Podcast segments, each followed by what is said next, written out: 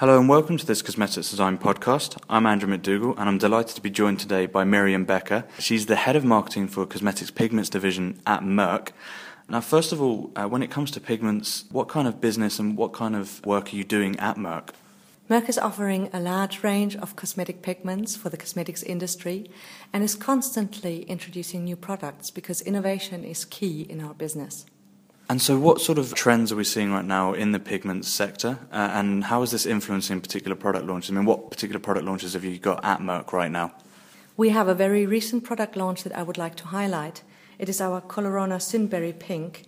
This product is based on synth- synthetic mica and has a very intense fuchsia red pearl luster effect and a very clear mass tone, and this together with its synthetic substrate provides a clear benefit. And what are the particular benefits and the important features of this product, uh, and how are they sort of influenced by customer demand? Our customers are asking us more and more um, for synthetic substrates because they would like to go for their clear powder color. These products um, have no impurities, and with them we can formulate clean and bright color effects. And also, we have a higher color intensity in comparison to um, lots of natural based products and pigments. These products are also independent of natural deposits, and what may be their biggest advantage is that they have remarkably low heavy metal contents that exceed even the strictest cosmetic regulations. You mentioned how this was perhaps influenced by a trend for intense colours. Um, are there any other products that you've been introducing to the market that have followed this trend, or is this the only one? Certainly there are. For example, there's our Ronastar Diamond Black. This achieves unprecedented expressiveness, a deep, virtually black color, and this combined with a unique luster.